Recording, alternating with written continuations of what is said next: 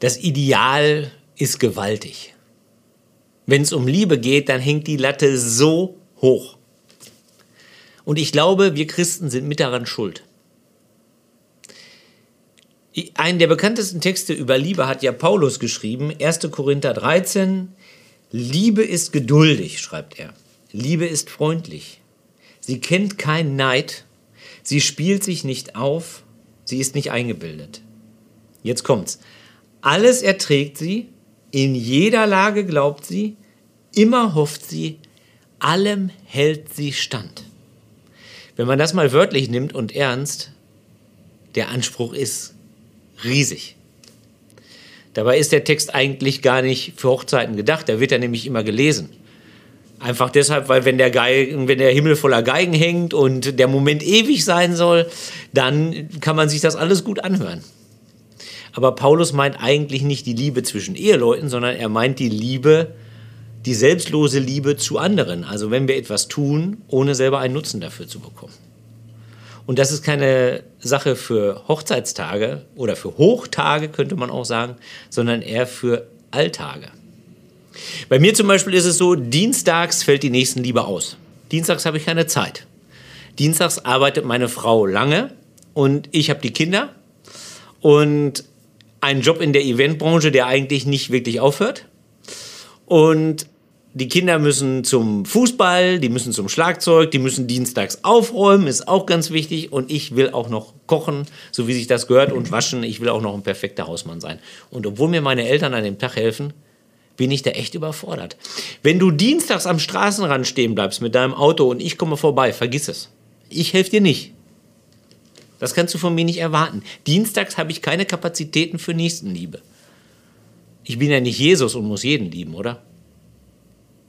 Das sind die Ausreden, mit denen wir dann arbeiten, ist klar. Das haben wir für uns selber, das haben wir als Gesellschaft, das haben auch politische Parteien. Zum Beispiel gibt es eine Gruppe Christen in der AfD. Und der Sprecher dieser Gruppe hat gesagt, Nächstenliebe, die ist auf Deutschland beschränkt. Das finde ich eine steile These. Ich werde auch gleich erklären, warum. Aber die Frage ist ja richtig, hat Nächstenliebe Grenzen und wenn ja, wo sind die? Ich glaube, Nächstenliebe hat Grenzen.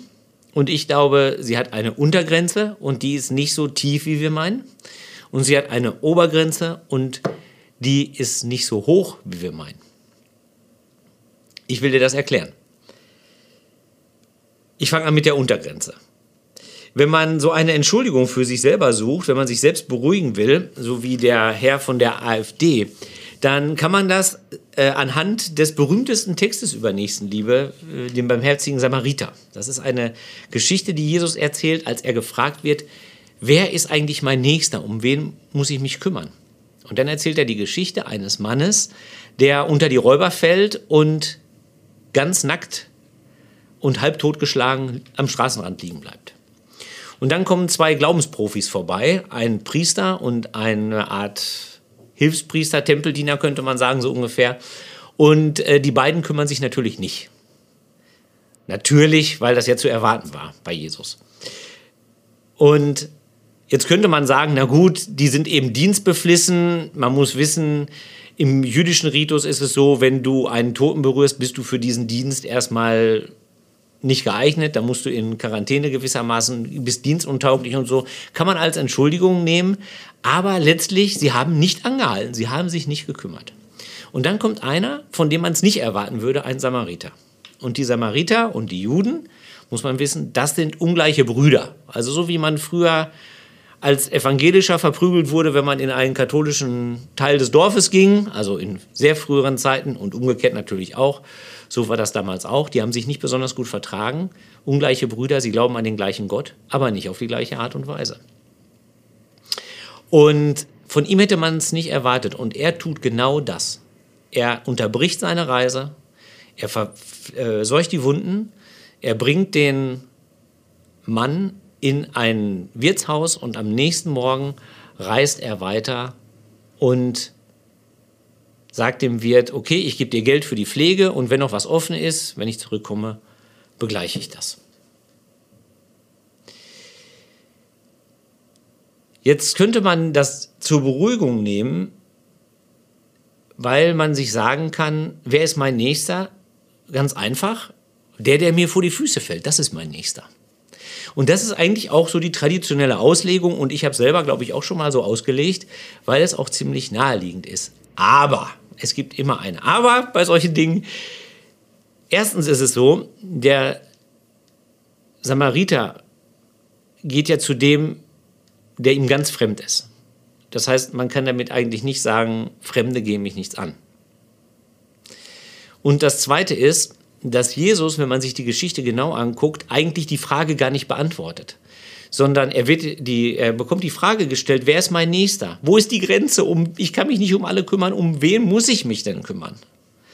Und Jesus erzählt diese Geschichte und schließt dann aber mit einer Gegenfrage. Und zwar schließt er mit, was meinst du, wer von den dreien hat als Nächster gehandelt? Wer von den dreien hat als Mitmensch gehandelt? Und der, der Zuhörer antwortet, der, der Erbarmen hatte und ihm geholfen hat. Das heißt, Jesus sagt eigentlich, stell dir nicht die Frage, wie du davon wegkommst, für wen du nicht da bist, sondern stell dir die Frage, für wen du da bist und wie du das machen kannst. Die Frage ist nicht, wie kriege ich den nächsten weg, sondern wie kriege ich den an mich ran, indem ich Erbarmen zeige und indem ich Dinge investiere tatsächlich. Das sieht man nämlich am an dem Samariter, denn was er tut, ist ja, er unterbricht seine Reise und er investiert seine Zeit. Er investiert Energie. Das ist ja unheimlich anstrengend, einen, einen verletzten Mann, einen leblosen oder ja, einen leblosen Körper äh, zu bewegen. Äh, er, er, es wird seine Kreativität gebraucht, weil er eine Lösung finden muss. Das ist eine Straße, die geht auf 27 Kilometern, 1000 Höhenmeter runter. Also voller Kurven, auch gefährlich, viele Räuber damals. Und er investiert sein Geld am nächsten Tag. Das alles tut der barmherzige Samariter und was Jesus sagen will ist, so geht Nächstenliebe. Das heißt, die Geschichte taugt nicht dazu, uns zu entlasten oder das Gewissen zu beruhigen, sondern sie taugt dazu, die Untergrenze für Nächstenliebe in Frage zu stellen. Wenn wir zum Beispiel den Keller ausräumen und unsere Altkleider nehmen und die in den Sack stopfen, dann macht uns das ein wirklich gutes Gewissen, weil wir die Mode vom Vorjahr los sind und noch was Gutes tun können. Das ist ja erstmal keine schlechte Sache. Es ist aber keine Nächstenliebe. So billig geht Nächstenliebe nicht. Wenn wir etwas nur tun, um Applaus zu bekommen, Menschen helfen, wenn andere zugucken, das ist auch vielleicht nichts Verwerfliches, aber es ist keine Nächstenliebe. Wenn wir, wenn wir nur die Menschen lieben, die wir sowieso lieben, die uns nicht fremd sind, das ist keine Nächstenliebe.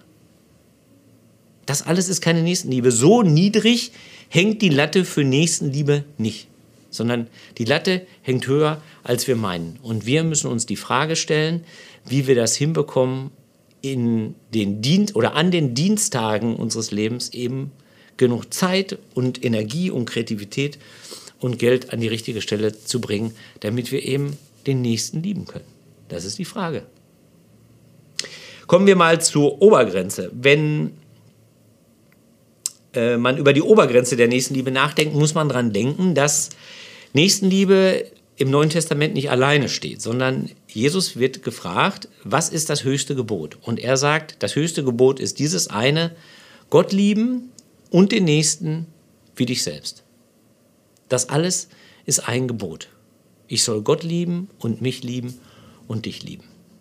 Und dann, jetzt habe ich überlegt, wie kriege ich das hin, das, was ich sagen will, in ein schönes Bild zu packen und habe vielleicht kein schönes Bild gefunden, aber hoffentlich eins, das dir weiterhilft. Und zwar habe ich mir gedacht, man könnte es darstellen wie Röhren, kommunizierende Röhren nennt man das. Das heißt also, das sind, muss man sich vorstellen, als so Glaszylinder und einzelne Glaszylinder und die sind miteinander verbunden. Und ich glaube, es ist so bei uns Menschen, dass wir alle so eine Grundzuneigung, Liebe haben zu Gott, zu uns selber und zum Nächsten. Oder zumindest würde ich das uns allen hier unterstellen, wenn wir uns in der christlichen Gemeinschaft treffen. Jetzt ist es aber so, dass wir jeder, je nach Persönlichkeit, einen bestimmten Schwerpunkt haben. Und das ist auch völlig okay. Das heißt, es gibt Leute, die können unheimlich gut Gott lieben. Die sind ganz beseelt davon und können sich durch ihn in Frage stellen lassen und ihr, ihre ganze Energie darauf ausrichten. Und ich glaube, dass der Priester so einer sein könnte. Das ist vielleicht gar nicht böse gemeint, sondern das ist ihm unendlich wichtig, dass er seinen Tempeldienst ausüben kann. Jetzt ist es aber immer so, dass etwas, was wir besonders gut können, auch immer eine Gefahr in sich trägt, nämlich, dass wir die anderen Arten der Liebe vergessen und das zu stark machen, weil wir es ja gut können. Und das heißt, wenn man hier praktisch die reine Gottesliebe lebt und diese Verbindung gibt es nicht, und alles an Zeit und Energie und Kreativität und Geld und so, alles fließt hier rein, dann kann aus Gottesliebe Fanatismus werden. Der Priester ist kein Beispiel dafür. Ich meine darüber hinaus. Dann gibt es Leute, die können unheimlich gut sich selber lieben. Hört sich ein bisschen komisch an vielleicht, aber das ist ja eine Stärke, wenn man sich selber gut kennt, wenn man weiß, was man, was man sich zumuten kann, wenn man weiß, wie man wirkt. Das sind häufig Leute, die gerne auf Bühnen gehen. Musiker. Ehrlich gesagt, ich gehöre auch dazu. Bei so Persönlichkeitstypen, Typisierungen, Mustern, Modellen, so wie das ja auch eins ist eigentlich, da stellt man sich immer die Frage, wo gehört man selber hin? Ich gehöre zweifelsfrei hierhin, weil ich unheimlich gerne auf Bühnen gehe. Und meine größte Gefahr ist, dass ich vor lauter Ich meinen Nächsten und Gott vergesse. Und das heißt, diese Gefahr hat den Namen Egoismus. Fanatismus, Egoismus. Und dann gibt es Menschen, die können unheimlich gut den Nächsten lieben. Die haben immer ein offenes Ohr, immer eine offene Tür. Die haben Zeit, die sind sehr empathisch, wie man sagt. Und das ist was Wunderbares. Aber es hat eine Gefahr, nämlich, dass sie sich in Wahrheit selbst damit helfen wollen. Das heißt, hier ist die Gefahr Selbstbetrug. Das ist, das ist eigentlich dann eine verdeckte Form von Selbstliebe. Weil die Selbstliebe ist stark beim Menschen und die bricht sich immer Bahn, ob wir die nun wahrhaben wollen oder nicht. So, und jetzt glaube ich, dass es so ist, dass wir, jetzt nehmen wir mal die Nächstenliebe, weil das unser Beispiel ist, also äh, du bist jemand, der Nächstenliebe gut kann. Und die wird aber nicht über ein bestimmtes Maß hinauswachsen, weil die Nächstenliebe alleine nicht reicht. Das ist nur ein dünnes Rinnsal, was hier rüber tröpfelt. Und so weit kommst du schon gar nicht mehr. Oder andersrum. Ist egal, in welcher Reihenfolge die sind. Ich glaube, dass wir uns erst dann entwickeln können und wirklich wachsen können und wirklich so weit gehen können, wie Gott uns gedacht hat, wenn dass alles drei zusammenwächst, weil diese Röhren sind miteinander verbunden. Und wenn die auf ein bestimmtes Maß steigen, dann können die sich gegenseitig befruchten und dann kann jeder, jede Art der Liebe alleine wachsen. Und das geht nur, wenn wir in jeden dieser Bereiche Zeit und Energie und Kreativität und Geld und all diese Dinge investieren. Das geht nicht anders. Das heißt, was ich sagen will, ist, die Obergrenze der Nächstenliebe ist die Selbstliebe und die Gottesliebe. Die Nächstenliebe stößt an Grenzen, weil wir auch noch Ressourcen brauchen, um uns selbst zu lieben und um Gott zu lieben. So sind wir Menschen angelegt. Das ist die Obergrenze der Nächstenliebe. Jetzt weiß ich nicht, wo deine Obergrenze ist. Aber ich möchte dir Mut machen, das herauszufinden. Vielleicht bist du in einer Situation, wo das stressig ist, wo du Nachbarn hast, äh, um den du dich eigentlich kümmern müsstest, aber du hast eigentlich gar keine Zeit. Oder du hast einen Angehörigen, um den du dich kümmern musst. Und ich sage, du musst herausfinden, wo deine Grenze ist. Und du musst herausfinden, wie viel du an Zeit und Energie und diesen Dingen auch noch in die anderen Bereiche stecken musst. Du darfst Grenzen setzen. Der barmherzige Samariter setzt ja auch eine Grenze. Der kümmert sich bis zum nächsten Morgen und dann gibt er das ab an den Wirt. Nächstenliebe, jede Art der Liebe hat Grenzen. Und das darf auch so sein. Und das ist für uns unheimlich schwierig auszuhalten. Das ist unheimlich schwer, das zu akzeptieren für uns selber und auch bei anderen, dass Liebe Grenzen hat. eine Untergrenze, die ist nicht so niedrig, wie wir meinen. Da dürfen wir nicht zu schnell zu selbstverliebt sein, zu zufrieden sein. Die ist fest definiert. Nächstenliebe ist selbstlos, Nächstenliebe erfordert Mühe. Und dann gibt es eine Obergrenze und die ist flexibel. Weil die davon abhängt, was wir können und was für Persönlichkeitstypen wir sind. Diese Zylinder sind eigentlich bei jedem von uns unterschiedlich groß. Und das auszuhalten ist nicht immer leicht, aber es ist so. Und das können wir, weil wir eine Ahnung davon haben, was hinter der Grenze unserer Liebe ist. Hinter der Grenze unserer Liebe, was ist da? Ist da Tod, Verwüstung? Ist da nichts? Nein. Das glauben wir doch nicht wirklich, oder? Wir glauben, dass hinter der Grenze unserer Liebe, die wir, die wir leben können, die Quelle der Liebe ist. Denn wir sind nicht die Quelle der Liebe. Wir sind nur das Gefäß. Und hinter unserer Grenze ist die Quelle.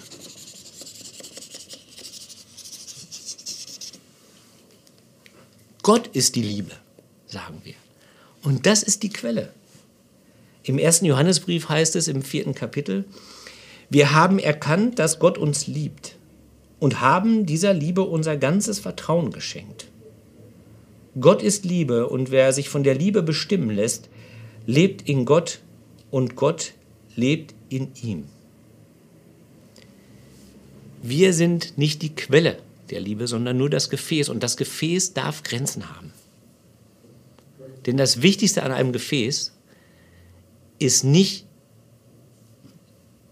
der Rand, nicht die Verpackung, nicht wie es aussieht, nicht wie groß es ist, sondern das Wichtigste am Gefäß ist das, was drin ist. Und das kommt Gott sei Dank nicht aus uns. Amen.